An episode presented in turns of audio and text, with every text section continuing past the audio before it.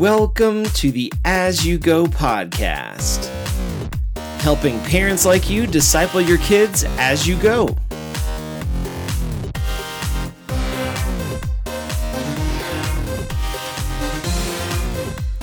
Welcome to a brand new season of the As You Go podcast. Thanks so much for being a faithful listener and for making an effort to disciple your kids. Our new series is all about unknown heroes. What that means is that we are going to look at a bunch of different characters in the Bible that did great things, but you probably haven't heard of them before.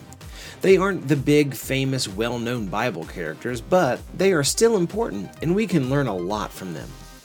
But as we've talked about before, if we want to truly understand what we read in the Bible, we need to know the context, which means we need to know the who, what, when, where, and why of the passage that we are looking at. So, before we try to understand the context of the book that our story for today comes from, the book of Exodus, let's hear that ridiculous context jingle. Who? What? When? Where? Why? Gotta know that context! Like I said, today's unknown hero story comes from the book of Exodus. Exodus is the second book of the Bible, right after Genesis. The first five books of the Bible are called the Pentateuch, and they are all written by Moses. Moses was an important character and very close with God, and he wanted to give his people a detailed history of all the amazing things God had done. That's what those first five books are all about history.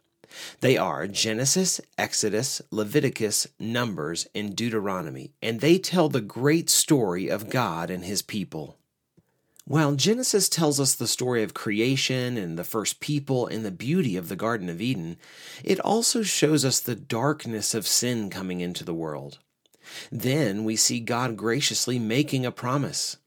God promises to choose a certain group of people to be His people, walking closely with Him and shining as an example to the whole world. He tells them to be fruitful and multiply, which is exactly what they do. They have lots of babies, and eventually they end up living in and around Egypt. And that's exactly where our unknown hero's story picks up at Exodus chapter 1. So let's dive in.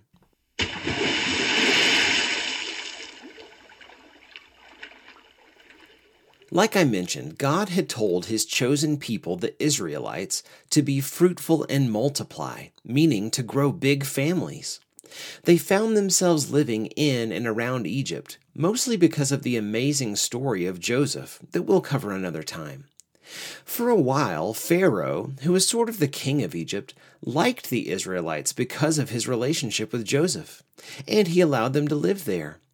But eventually, that Pharaoh, as well as Joseph and all of his relatives, died. So a new Pharaoh rose up at the same time, the Israelites' families kept growing. For generation after generation, they kept having more and more kids. And after a lot of years, their population was getting really big, which made this new Pharaoh very nervous.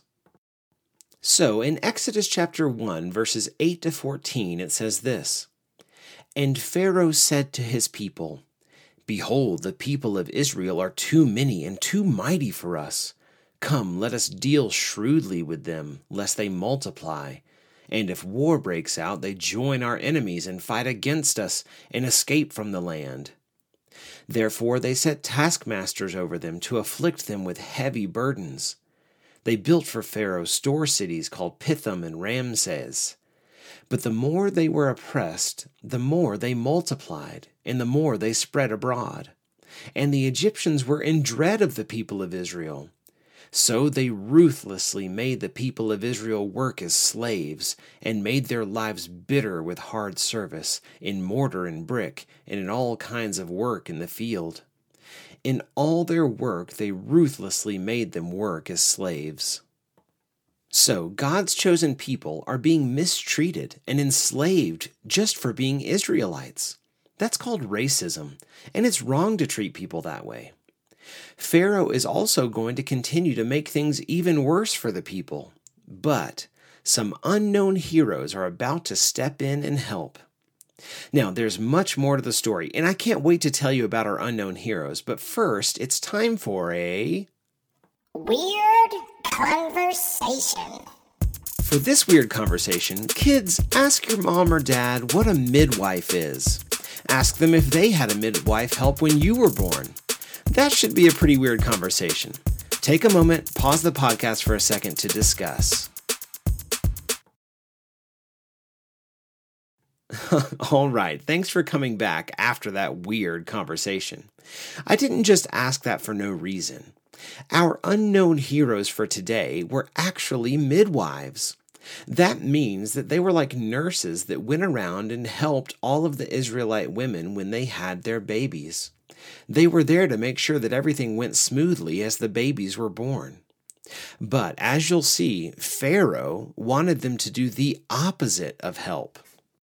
Exodus chapter 1, verses 15 and 16 say, Then the king of Egypt said to the Hebrew midwives, one of whom was named Shiphrah and the other Puah, When you serve as a midwife to the Hebrew women, and they have a baby, if it is a son, you shall kill him but if it is a daughter, she shall live. Whoa, whoa, wait a second. Did Pharaoh just tell them to kill all the boy babies that were born? That's crazy, I know, but that's what he did. Because he was afraid of the Israelites rising up against him or joining one of his enemies, he needed to get rid of all the boys that might grow up to be soldiers. That is really evil. At the same time, Pharaoh is also king which means he has the power to tell people like Shiphrah and Puah what to do, which puts them in a really bad position. They know that what Pharaoh is telling them to do is wrong, but they're probably also scared of what might happen if they don't obey. So what do they do? Well, Exodus chapter 1 verse 17 tells us, But the midwives feared God and did not do as the king of Egypt commanded them but instead let the boy children live. Shiphrah and Puah disobeyed the orders of a king because they knew those orders were wrong. They took a huge risk by disobeying. They could have been punished or put in prison or even killed for disobeying the king. But they did what was right because they knew and feared God more than they feared Pharaoh. To me, that makes them heroes. They chose to do what was right, even when powerful people were telling them to do what is wrong. That's real courage. And God rewarded their courage. The passage goes on to tell us that God took care of Shiphrah and Puah because they had done what was right, and He even gave them families of their own.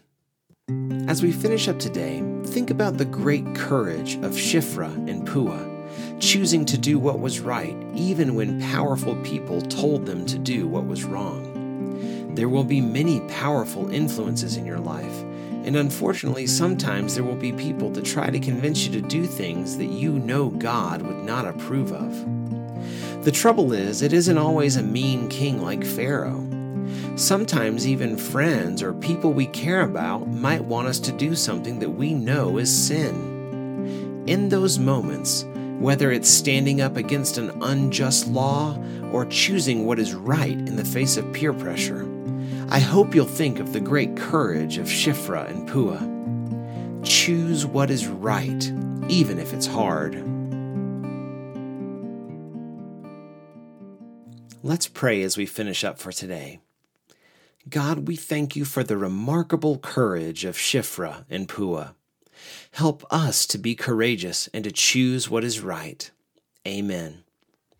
Thanks so much for listening. We've got a lot more unknown heroes coming up in this series, so keep listening and encourage others to subscribe as well. If you live in the Parker, Colorado area, we would love for you to connect with Aspen Grove Church. We meet at 10 a.m. on Sundays at the American Academy on Motsenbocker Road. You can find out more about it at www.aspengrovechurch.org. I'm Matt Funk, and we'll see you next time on As You Go.